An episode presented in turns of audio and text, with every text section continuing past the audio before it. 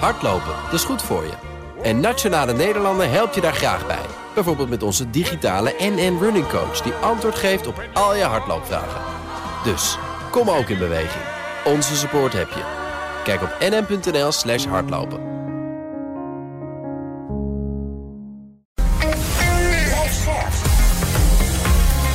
BNR Nieuwsradio. The Big Five. Diana Matroos. Grote dossiers als wonen, stikstof, klimaat, arbeidsmarkt, veiligheid, integriteit.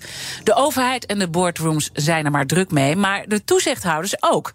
Als de scheidsrechters in onze samenleving moeten zij continu scherp blijven. En ik ben heel erg benieuwd hoe je goed toezicht kunt houden als de speelregels steeds veranderen. Hoeveel invloed hebben toezichthouders en wat zien zij momenteel als de belangrijke knelpunten? En daarom ga ik deze week in gesprek met vijf kopstukken in BNR's Big Five van de toezichthouders. Ik heb ongeveer al zo'n beetje elk veld gehad, maar nog niet de kans spelen. En dat gaan we vandaag doen met uh, René Jansen, voorzitter van de Kansspelautoriteit. En zijn verhaal draaide natuurlijk het afgelopen jaar vooral om online gokken, dat nu een uh, jaar legaal is uh, in Nederland. Welkom René. Fijn dat je er bent. Ja. Uh, en je hebt uh, nou toch nog even het verleden schetsen. Elf jaar bij de NMA gewerkt, de voorloper van de ACM, heb ik begrepen. En ook drie jaar in de RVB gezeten van de Zorgautoriteit. Dat klopt. Dus je hebt heel veel uh, nou ja, expertise als het gaat om toezicht houden. natuurlijk ehm, ga ik straks uitgebreid met je praten wat jullie ook doen om gokverslaving te voorkomen. Want dat is natuurlijk echt wat hieronder zit als uh, echt een groot uh, probleem. Maar voordat ik dat ga doen, wil ik eerst twee dingen uh, van je weten. Namelijk, um, allereerst, de legalisering was bedoeld om de schade te beperken. Is dat gelukt? Als je even teruggaat waarom deze legalisering heeft plaatsgevonden, is het altijd een heel belangrijk uitgangspunt geweest. We halen het vanuit de illegaliteit naar een legale omgeving. We krijgen vergunninghouders, die worden getoetst op een gedrag. Dat begint met vergunning aanvragen, daarna hoe kunnen wij toezicht op hen houden. Dus dat naar boven halen, voor wat altijd een beetje verborgen is geweest, maar wel honderdduizenden mensen aan deelname. Er was al grote deelname aan illegale kansspelen. Dat is nu legaal geworden.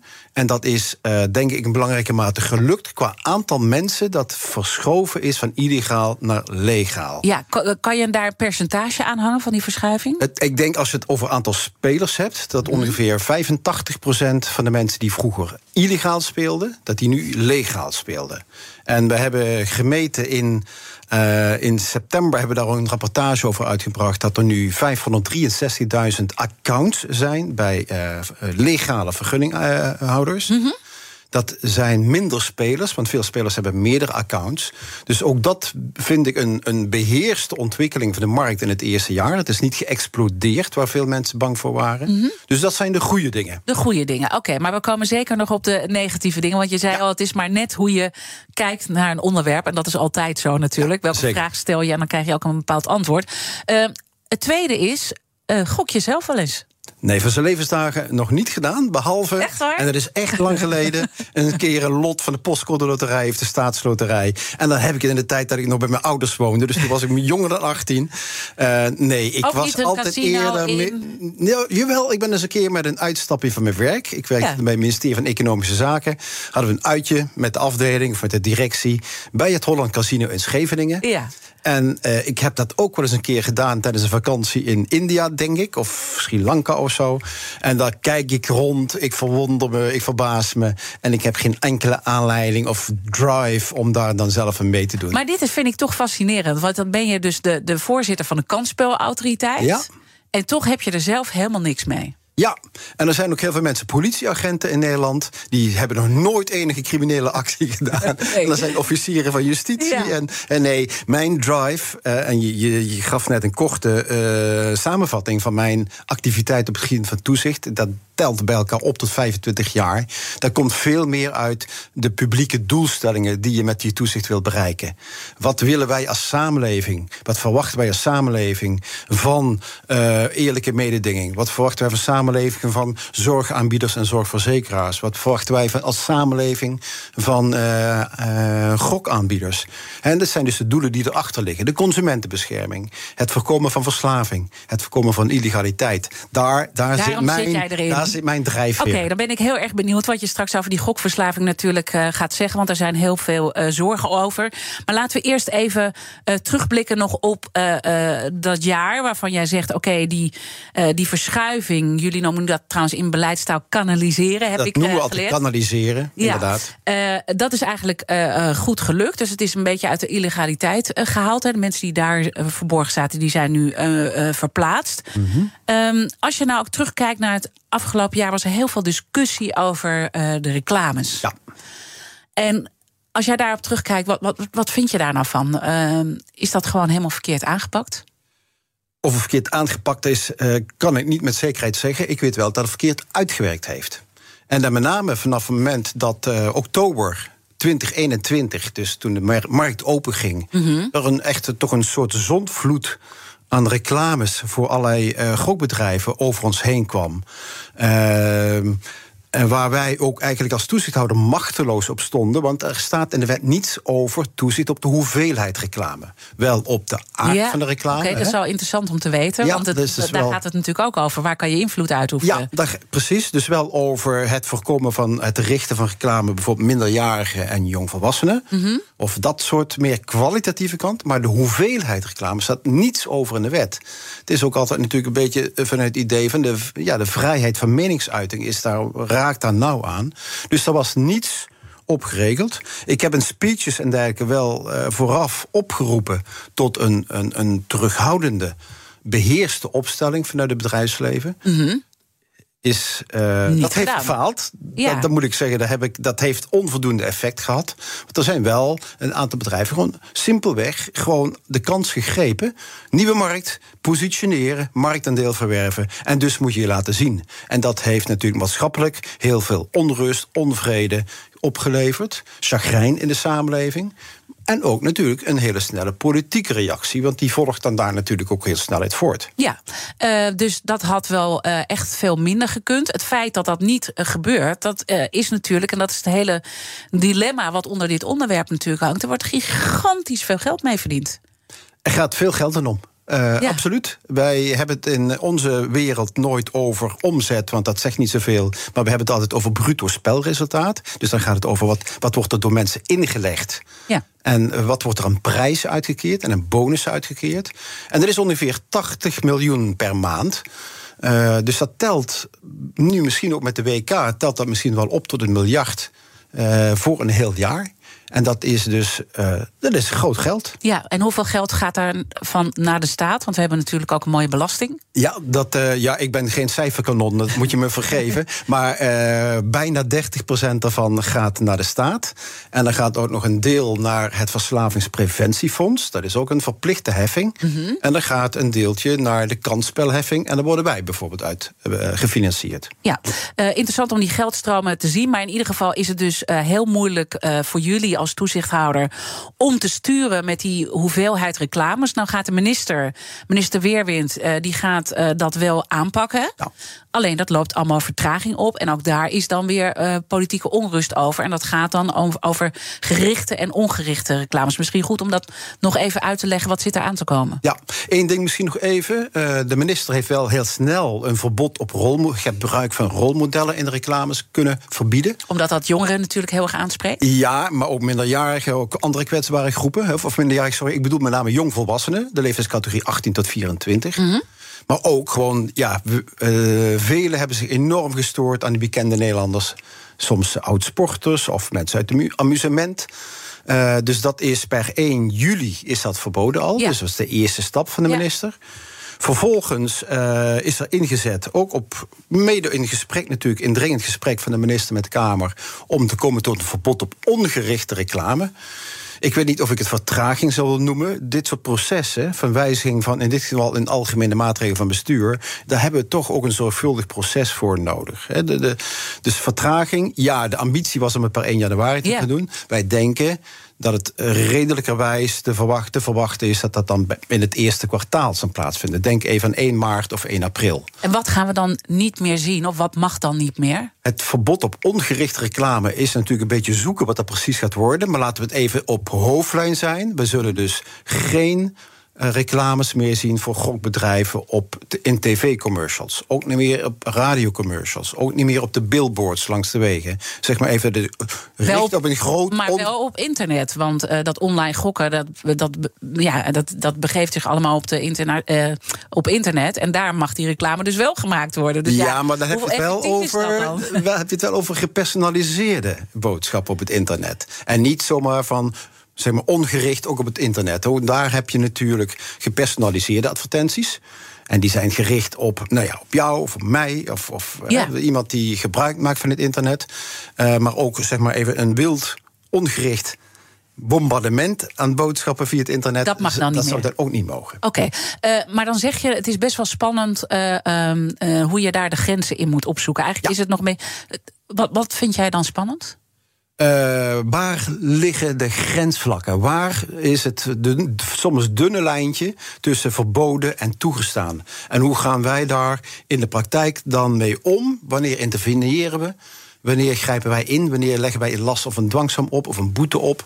En wanneer, ja, hoe gaan we dat verder Zou je zo'n grijs gebied kunnen benoemen? Een voorbeeld daarvan? Nou, een voorbeeld daarvan is dat um, uh, reclames, ongerichte reclames voor websites, dus voor online gokken mag, maar bijvoorbeeld voor landgebonden aan uh, kan spelen. Denk aan het Holland Casino, denk aan uh, speelautomatenhallen. Uh, dus alles wat fysiek ook aanwezig is, dat mag weer wel. En ja, er zijn inmiddels ook bedrijven die hebben zowel dat landgebonden aanbod, dat landgebonden gokken. Holland Casino is het bekendste voorbeeld, denk ik. Uh, en we hebben het online aanbod van Holland Casino. Ja, dus dan nou, krijg je eigenlijk een dat? oneerlijk speelveld. Uh, dat, hoe gaan we dan dat onderscheid maken tussen een reclame die er is voor online en voor landgebonden? The Big Five. Diana Matroos. Mijn gast is René Jansen, voorzitter van de Kansspelautoriteit. En mijn gasten stellen elkaar vragen via de kettingvraag. Uh, gisteren sprak ik met uh, Roelie van Wijk. Uh, zij werkt, ja, zij had eigenlijk toezicht op de advocatenwereld. Heel complex verhaal wat zij allemaal moet doen. Maar ze had een mooie vraag voor jou.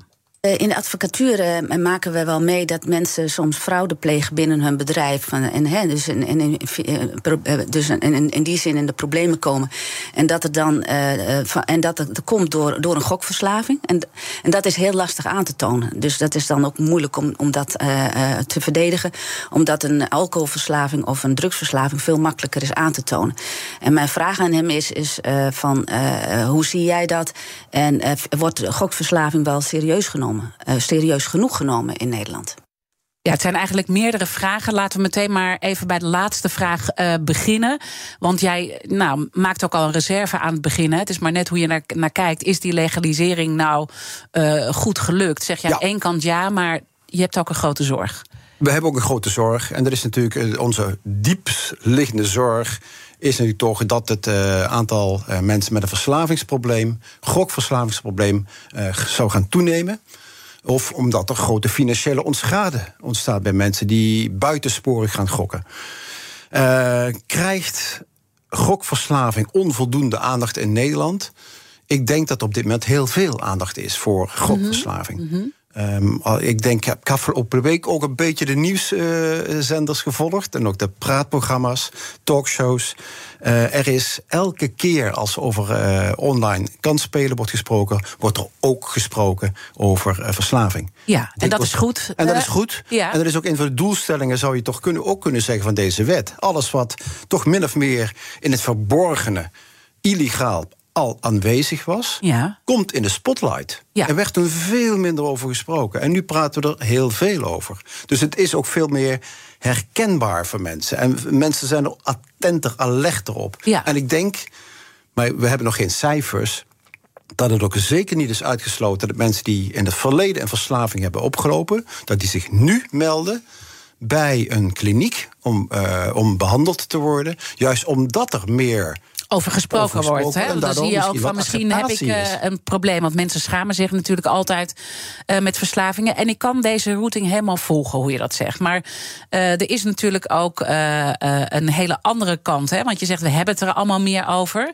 Maar je kan je ook afvragen: hadden we nou überhaupt moeten legaliseren? Wetende dat er meer mensen zijn gaan gokken, doordat het nu gelegaliseerd is. Of in ieder geval, je kan niet helemaal kazaal dat verband eh, trekken. Maar sinds de legalisering zien we dat er meer mensen zijn gaan gokken. En dat er ook meer geld besteed wordt. En dat de kans op verslaving ook gewoon daardoor groter is geworden. Er zijn twee dingen. Er was al sprake van een autonome groei van eh, online gokken. Ja. Illegaal en wel. Ja. Dus die trend, hè, dus natuurlijk Daar toch. heb je we gelijk zitten in, in. we zitten in een internetsamenleving. In 2021 was er al een grote zorg over het. eh, ja, maar eh, dat de bestaat ook al van- vanaf 2016, zo ongeveer. Al veel we eerder. Gewoon, Ja. Dus er was al een Dat groei. was al voor de legalisering. Ja. Eh, klopt. De eh, legalisering heeft niet geleid tot grote groei van het aantal mensen dat gokt. Eh, Mhm. We zijn net al, er zijn 563.000 actieve accounts. Mhm. Ehm, en wat ervoor moet zorgen dat die groei van gokverslaving zich niet gaat voordoen, is dat er veel betere bescherming is. Er zijn die legale bedrijven die moeten een hoge eisen voldoen wat betreft hun zorgplicht om te voorkomen dat mensen in de problemen raken. Mhm. En daar kunnen we op toezien. En dat kon het verleden allemaal niet. Oké, en dan gaan we het zo meteen nog wel over hebben, over die eh, zorgplicht. Maar toch eh, zie ik in Trouw in juni eh, van dit jaar een bericht. Nederlandse klinieken zien meer gokverslaafden sinds de intreding van de nieuwe kansspelwet van oktober 2021. Op sommige plekken is er zelfs een stijging van 50% De nieuwe patiënten zijn jonger en hebben meer schulden. Ja, ik denk dus dat hier paar dingen spelen. Eén, het is, de bron is over het algemeen volgens mij één en dezelfde kliniek. Mhm. Dat 50% gaat een eigen leven leiden. We hebben ook grote klinieken zoals Jellinek. Die zeggen wij zien dat verschil nog helemaal niet. Maar maken ons Maar- ontzettende zorgen. Maak ons zorgen, doen wij ook. Ik denk Ja. dat het ook heel belangrijk is dat we ons daar grote zorgen over maken en bovenop zitten. We wachten nog op cijfers over de ontwikkeling. Dat heeft een paar jaar stilgelegen. Maar ik zou dus wel. Mhm. Vanwege willen- privacy, geloof privacy, ik. Hè? hè, de, die, die, die, die, Ja. de gegevens van de verslavingszorginstellingen... die mochten niet meer gebundeld worden om privacyredenen. Dat is nu net eigenlijk via wetgeving hersteld. Dus we zijn eigenlijk in... Ja, met smart wachten wij op Ja. de cijfers. En, en- en wanneer verwacht je die cijfers dan? Ik zou eigenlijk hopen dat die eh, in december of begin volgend jaar eh, komen. En dat er dan liefst ook een terugwerkend effect zichtbaar is. Hè. De teruggekeken kan worden vanaf het moment dat het niet meer mocht. En dan hebben we het ongeveer over 2016. En Mhm. Maar- tweede is misschien toch ook even... Ja. Zijn dit nou nieuwe verslaafden...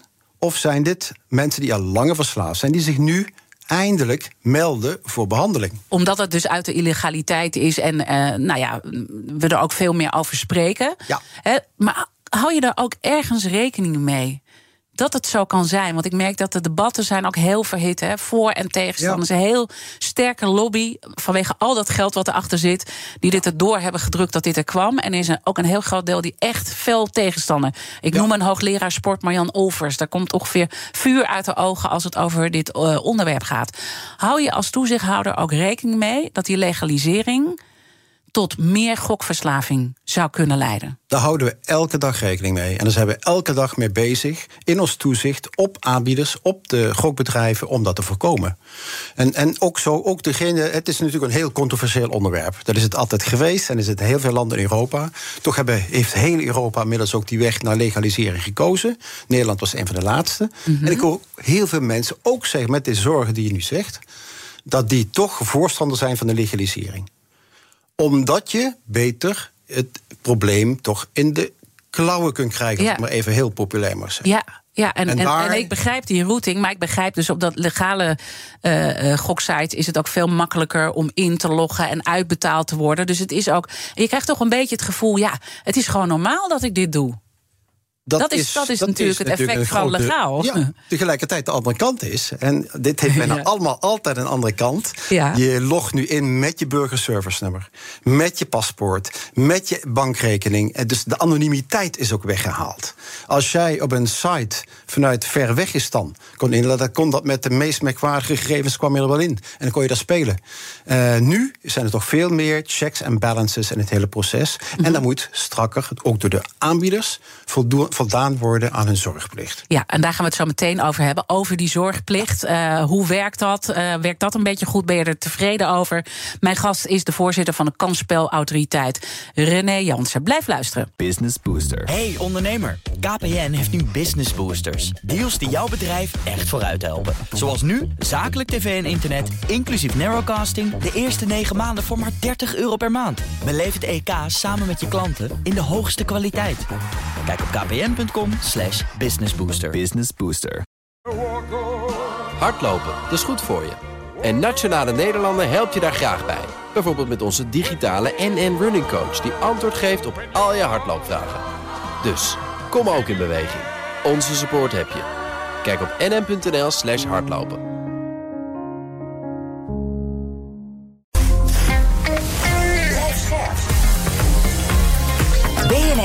Nieuwsradio.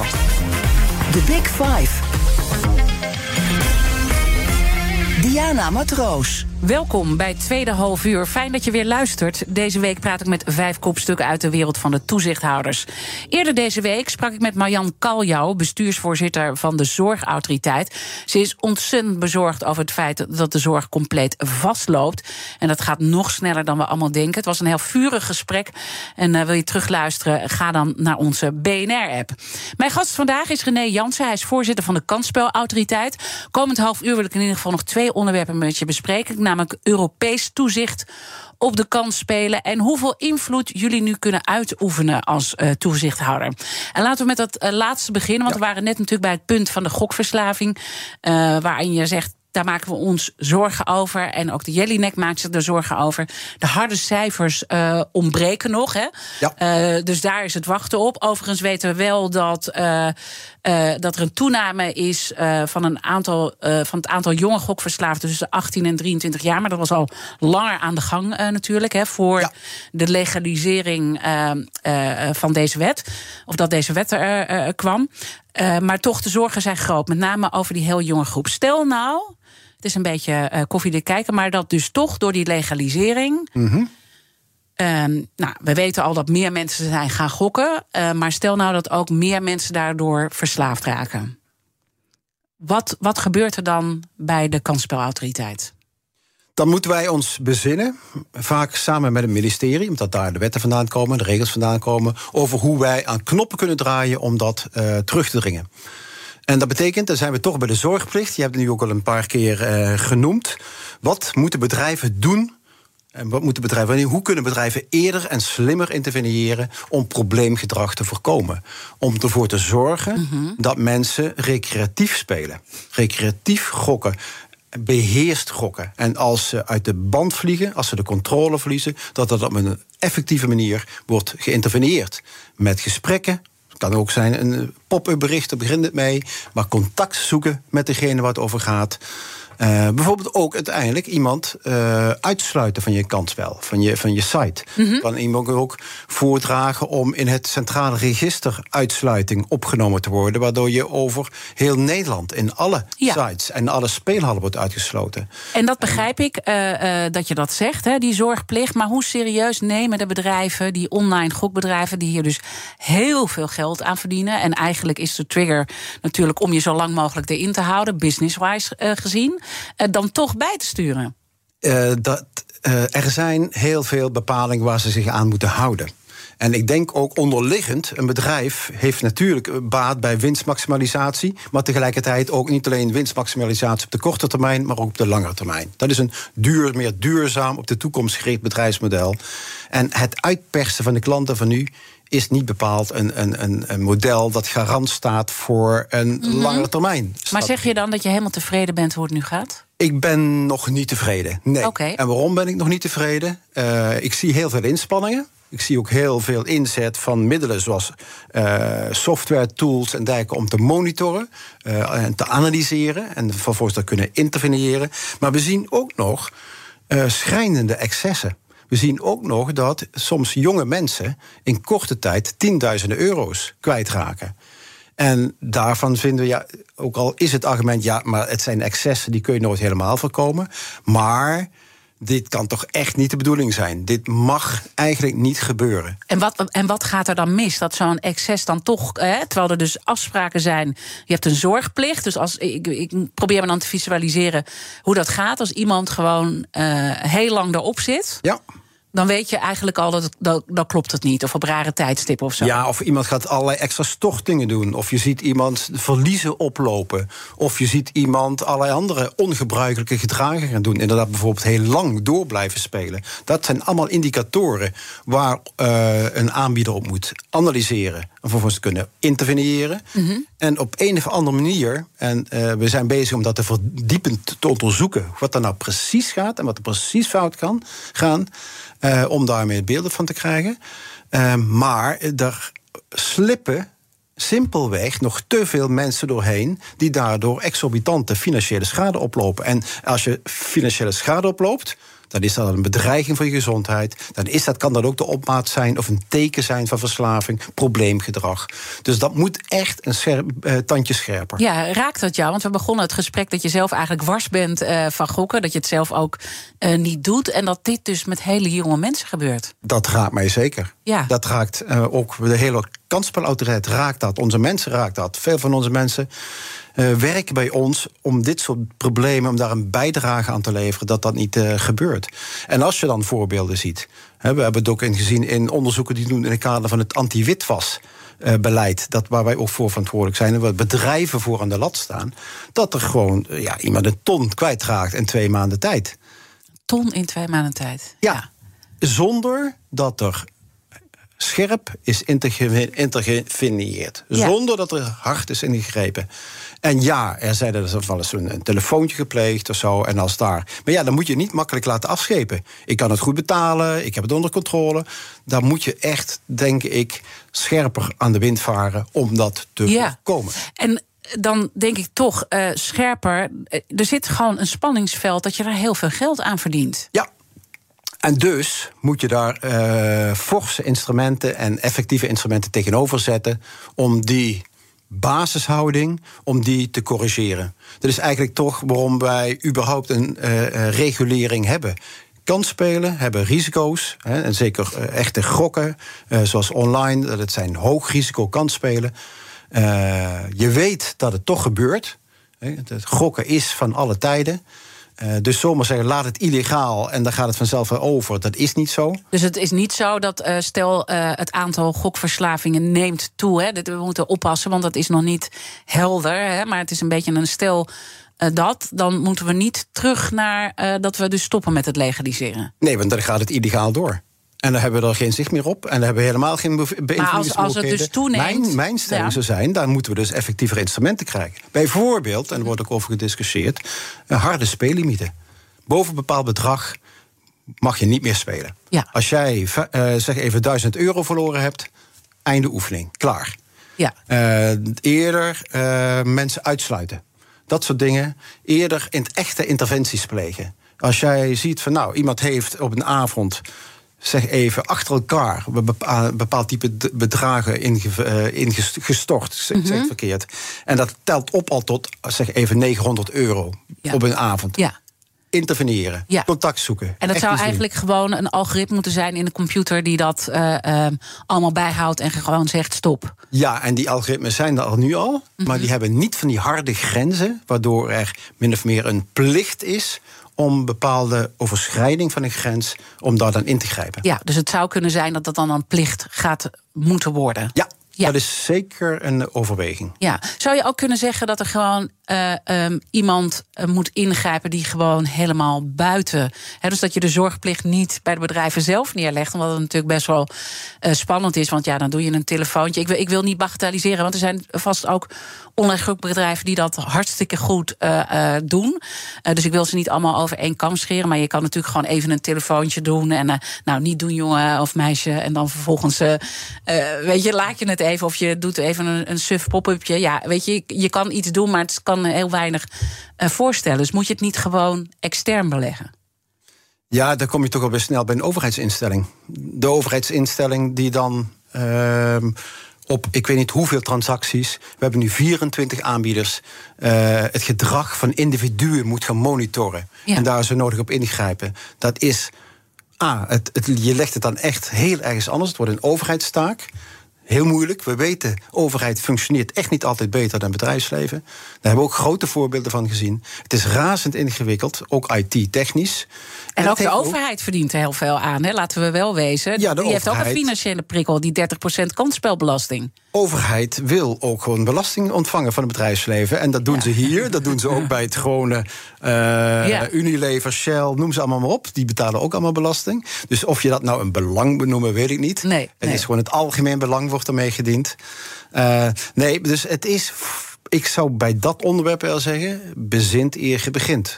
Ja, ja. Ja, ik, wat, wat, wat ook moeilijk lijkt in de afweging die jij hierin moet maken. Hè, want als toezichthouder moet je natuurlijk een beetje kijken hoe lost de markt het, uh, het zelf op. En op een gegeven moment moet je gaan uh, ingrijpen en bijsturen en ad, uh, adviezen geven.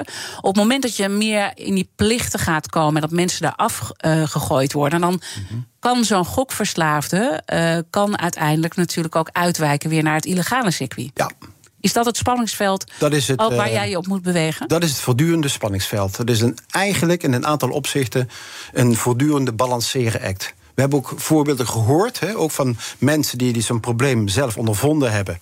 Ik heb zo gesproken. Zo van ja, ik werd toen een beetje op de huid gezeten door aanbieder X of Y met een vergunning. Ja, en ik, ik vond dat lastig, ik vond dat vervelend. Ik ging naar een illegale site. Ja. En daar word je namelijk niet lastiggevallen. Dus daar is de, de balans tussen uh, het strenger maken van het eisen. En ik vind dat we daar echt goed over moeten nadenken als het fout gaat om strenger te worden.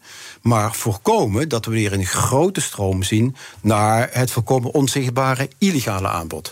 Zie je nog meer dingen aan het voorkomen van gokverslavingen? Even los van dat je in die zorgplicht uh, gaat sturen. Moet, moet er niet ook op andere manieren uh, veel meer ja, financiële educatie op scholen zijn? Dat, dat jongeren überhaupt gewoon verstandiger met hun geld omgaan. Want je ziet natuurlijk ook andere problemen. Online shoppen, wat allemaal op afbetaling kan. Ook daar hebben jongeren een gigantisch probleem met geld? Ja. Um, ja, het antwoord is ja. Daar moeten we over nadenken, maar we moeten het ook slim doen. Uh, bijvoorbeeld een grote campagne, wees je bewust van de risico's van gokken kan als neveneffect hebben dat het nog groter gemaakt wordt. Alles wat je in de spotlight zet, kan groter worden. Dus daar moet je slim mee omgaan. We zijn erover aan het nadenken. Terwijl je aan de andere kant zegt, het is juist heel goed dat we er nu over spreken. En het staat nu in de spotlights. Dus... Ja, maar dan is de vraag, hoe effectief is een bewustwordingscampagne? Wees je bewust van de risico's. Daar zijn we nu over aan het nadenken. Want wij vinden ook dat we daar iets aan moeten doen. Mhm. Wij of de overheid in algemene zin. Mhm. Of het, de hulplijn, het loket kansspel bijvoorbeeld. Of het Trimbos zou daar een rol in kunnen spelen als kennisinstituut op het eh, gebied van verslaving. Daar zijn we nu samen met het ministerie over aan het nadenken. Wat daar een vervolg is dat, nou, dat ook zijn doel raakt. Dat ook uh, effectief is. Business Booster. Hey ondernemer, KPN heeft nu Business Boosters. Deals die jouw bedrijf echt vooruit helpen. Zoals nu, zakelijk tv en internet, inclusief narrowcasting... de eerste 9 maanden voor maar 30 euro per maand. Beleef het EK samen met je klanten in de hoogste kwaliteit. Kijk op kpn.com slash businessbooster. Business Booster. Hardlopen, dat is goed voor je. En Nationale Nederlanden helpt je daar graag bij. Bijvoorbeeld met onze digitale NN Running Coach... die antwoord geeft op al je hardloopvragen. Dus, kom ook in beweging. Onze support heb je. Kijk op nn.nl slash hardlopen. BNR Nieuwsradio. The Big Five.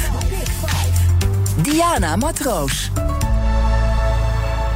Je luistert naar BNR's Big Five van de toezichthouders. Eerder deze week sprak ik met Annemieke Robeek. Zij is hoogleraar aan Nijrode en commissaris bij onder andere Eneco en Randstad. En zij vindt dat het interne bedrijfstoezicht, want dat is natuurlijk ook een toezichthouder, wel een tikje scherper kan. Luister het gesprek terug via bnr.nl en de bekende podcastkanalen. Mijn gast vandaag is René Jansen. Hij is voorzitter van de Kansspelautoriteit. Uh, we hebben natuurlijk ook een beetje gekeken wat jullie allemaal doen als het het gaat uh, om sanctiebesluiten van het afgelopen jaar. En dan gaat het eigenlijk allemaal over dat uh, online uh, gokken. Online gokaanbieders die geen vergunning hebben. Ja. Is dat omdat er verder niks speelt op jouw vakgebied? Of omdat je gewoon te weinig mensen hebt om je nog met andere dingen bezig te houden?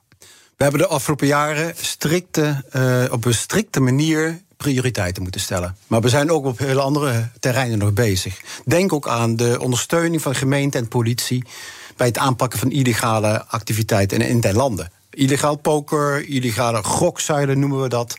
Uh, vaak doen we daar ook mee aan uh, ondermijningsacties, het voorkomen van ondermijning in bepaalde steden. Uh, daar hebben we ook toch ja, een beetje zuinigjes op moeten acteren. Gewoon door gebrek aan menskracht. We zijn aan het groeien, we hebben ook extra middelen. En wij willen daar ook echt wel weer een tandje scherper, een tandje dieper uh, in de samenwerking met gemeenten, in de samenwerking met politie, Openbaar Ministerie of de FIOT. En daar ook meer menskracht in steken. Ja, want, want eigenlijk hè, die online gokmarkt, en daar hebben wij het natuurlijk ook nu bijna een heel uur over. Dat is natuurlijk een nieuwe markt waar ontzettend veel gebeurt. Dus daar moet iedereen uh, opgezet worden. Nu om, om echt goed uh, toezicht te houden. Maar dat is altijd het probleem. Als je ergens hè, heel druk bezig bent, dan kan je ergens anders niet meer druk bezig zijn. Ja. Binnen dat uh, grijze gebied nu, of die black box, is er iets waar jij je zorgen over maakt? Nou, waar wij natuurlijk toch echt permanent mee bezig zijn en ook willen zijn, is het uh, tegengaan van nieuwe illegale gokbedrijven vanuit ergens anders in de wereld. Uh, wij monitoren dus ook altijd de 100 grootste illegale sites. En dan bedoel ik daarmee de grootste vanuit bezoekersaantallen vanuit Nederland. Mm -hmm. IP-adressen. Daar acteren we op. En daar willen ze ook uh, afsnijden via de betaaldienstverleners. Of via, dat noemen we in het wereldje affiliates, mhm. reclamemakers, marketingmensen. die verdienen aan nieuwe klanten van zo'n illegaal bedrijf. Dus daar hebben we ook nieuwe middelen voor gekregen met de nieuwe -hmm. wet. Dus dat is een punt. Ik denk dat we zeker ook nog altijd uh, veel aandacht hebben en willen hebben voor speelautomaathallen in den landen. Dat zijn er 300. Ja. Ook uh, die speelautomaten zijn uh, hoog risico uh, kan spelen. En ook daar willen we ook weer toch... Ja, ook, we willen wat meer balans ook als het ware in onze aandacht... voor de verschillende kansspelen die er zijn. Want we zijn niet alleen de kansspelautoriteit voor online. Nee, nee, precies. Want dat lijkt bijna... In, daarom, in daarom, reden. Ja, want volgens mij hebben jullie daar wel een klein winstje geboekt... als het gaat om die amusementshallen, zag ik. Ik zag ergens een blog van jou recent uh, daarover verschijnen? Ja, dat ging over arcadehallen. Ja. Is dat nog weer een ander fenomeen? Ja. Je hebt de, de, reguliere speelhallen, zoals we die kennen, waar allemaal van die grokautomaten staan. Uh, en je hebt de arcadehallen, daar staan over het algemeen kermisautomaten in. Nou, kermisautomaten, dat zijn ook van die grijpers die je nog wel kunt herinneren van vroeger. Of allerlei andere apparaten. Daar zitten kansspelelementen in. Daar zijn ook uh, minderjarigen wel welkom. En wij hebben daar zorgen over gehad en hebben ook op geïnterveneerd. En die sector, die bedrijven, hebben dat ook op een positieve manier uh, opgepakt. Mm -hmm. Onder druk, maar ze hebben wel goed meebewogen. En alles wat nu dus een gokelement heeft in die uh, arcadehallen, dat wordt nu ook uitgefaseerd. Ja, want, want dit is natuurlijk ooit bedacht uh, en toegestaan uh, uh, op basis van een kermis. Precies. En op een kermis ben je gewoon af en toe, hè? Dus ja, dan kan je niet twee keer per jaar een verslaving ontwikkelen. Terwijl in zo'n arcadehal natuurlijk wel, als daar de verkeerde ja. apparaten staan. Oké, okay, ja. dus dat, dat zijn allemaal dingen waarmee jullie bezig zijn. Maar je merkt aan alles, jullie hebben toch handen tekort om alles goed aan te pakken. Nou, is dat volgens mij voor elke toezichthouder zo? Want bij Aleid Wolfse meet ik dat ook, hè, met, met privacy. Ja. Um, maar Europese ondersteuning is volgens mij in jouw geval ook lastig. Waar Aleid Wolfs met de autoriteit persoonsgegevens wel Europees toezicht ook achter zich heeft staan. Waar je door gesteund uh, kan voelen. Is dat volgens mij in dit geval niet zo bij jullie? Nee, dat is afwezig. Er is uh, geen Europees kader voor kansspelen. Dus elk land voor zich maakt zijn eigen wetgeving. En hoe komt dat? Uh, dat komt omdat de verschillen in Europa qua uh, zienswijze, cultuur, uh, opvattingen over risico's van kansspelen, religieuze overwegingen, ethiek, zo verschillend is dat er nooit gelukt is om alle ministers van Europa op één lijn te krijgen, waardoor de commissie, de Europese Commissie, ook geen enkele bevoegdheden heeft gekregen op dit vlak. Dus wij doen het op ja. ieder voor zich. Maar het is best wel gek, hè? Want overal is Europees toezicht op. Ja, maar niet op het financiële Ehm, systeem is allemaal... eh, op de privacy is eh Europees toezicht. En dan op zo'n gigamarkt dus niet. Ja, maar afgelopen week was ook Marjan uh, Kaljou hier... van de Nederlandse Zorgautoriteit. Ook op dat vlak is er geen Europees toezicht. Het Ja. is dus net waar hebben Europese landen elkaar gevonden... om tot een gemeenschappelijk kader te komen. Dat is hier niet het geval. En in Europa zie je gewoon hele grote verschillen. Dat is van de staatsmonopolies in Scandinavië... naar het vrij liberale Groot-Brittannië. Nu wel- weliswaar uit de EU, maar daar heeft er ook niet lang in gezeten. Liberale Malta eh, van oudsher. Dus die verschillen zijn zo groot... Ja. En zelfs, denk even aan Duitsland, federale staat, daar is beleid altijd gemaakt door de 16 lender. En niet door de federale regering. Ja, maar wat er denk ik ook wel een beetje eh, doorheen eh zijpelt... is dat het natuurlijk ook als entertainment wordt gezien... en eh, cultureel leuk om, om, om, om met hiermee bezig te zijn. Hè? Dus doordat het in dat hoekje zit, is het dus ook heel moeilijk om ehm, die markt te reguleren ook. Ja, ik denk toch uh, een groot issue hier is van wat doen wij nou aan de risico's van kansspelen en hoe ernstig vinden we die risico's en daar en hoe ver willen we het eigenlijk illegaal houden. Uh, en misschien wel contre keur een beetje legaliseren. En dan gaan er, sommigen gaan daar heel ver en anderen helemaal niet ver. Uh, Noorwegen heeft gewoon nog een staatsmonopolie. Net zoals daar een staatsdrank. Uh, monopolie hebben. Uh, nou ja, dat is zo anders dan dat het in andere landen Ja, zit. ja precies. Eh, ja, interessant om te weten. Ehm, je hebt natuurlijk eerder een eh, kettingvraag eh, beantwoord. Overigens er nog één klein puntje die open stond eh, van haar kettingvraag. Ja.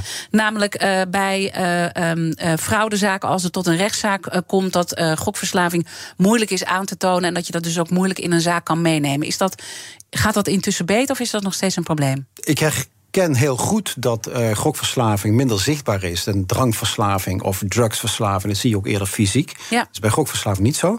Nee, maar we hebben inmiddels wel heel veel rechterlijke uitspraken, juist van fraude en dergelijke, waar uh, het stelen van geld van het bedrijf aan de hand was. Waar achterliggende gokverslaving en, uh, ook een rol, belangrijke rol speelde. En daar hebben we al heel veel veroordelingen over gehad. Oké. Uh, de, de vraag gaat zoals gezegd uh, door. Uh, volgende week een hele nieuwe week weer. De Big Five winter in Oekraïne. gaat natuurlijk over de oorlog. Mijn collega Art Royakkers pre presenteert die week. En zijn eerste gast die week is Geert-Jan Haan, slavist en Europa-verslaggever. Ook hier op deze zender bij BNR. Wat zou je Geert-Jan Haan willen vragen? Ja, een vraag die natuurlijk volkomen los staat van toezicht, waar we deze week over praten. Snap ik. Uh, nee, wat mij wel fascineert is de vraag, uh, ervan uitgaande dat historisch gezien natuurlijk zo helder is, een oorlog eindigt altijd. En soms is dat meer een beetje vrede, soms is het gewoon een padstelling en worden een gewapende wapenstilstand of wat dan ook. Dus ik vroeg me wel af of Geert-Jan Haan even kan stilstaan bij de vraag... wat volgens hem nou het meest logische voor de hand liggende scenario is... om tot enig moment tot het einde van het geweld... het acute geweld in uh, Oekraïne te komen. Hij gaat die vraag uh, zeker stellen. Volgende week dus winter in Oekraïne met mijn collega Art Royakkers. Dank René Jansen dat je mijn gast wilde zijn. Voorzitter van de Kansspelautoriteit. En natuurlijk zijn alle afleveringen van BNR's Big Five zoals altijd terug te luisteren. Abonneer je op onze podcast via onze app of je favoriete podcastkanaal. Want dan weet je zeker dat je geen aflevering mist. Maar heel belangrijk, blijf uh, op deze zender. Zometeen Kees Dorrestein met BNR breekt. Ik wens je een uh, mooie dag en een prachtig weekend. Business Booster. Hey ondernemer, KPN heeft nu Business Boosters. Deals die jouw bedrijf echt vooruit helpen. Zoals nu, zakelijk tv en internet, inclusief narrowcasting... de eerste 9 maanden voor maar 30 euro per maand. Beleef het EK samen met je klanten in de hoogste kwaliteit. Kijk op kpn.com slash businessbooster. Business Booster.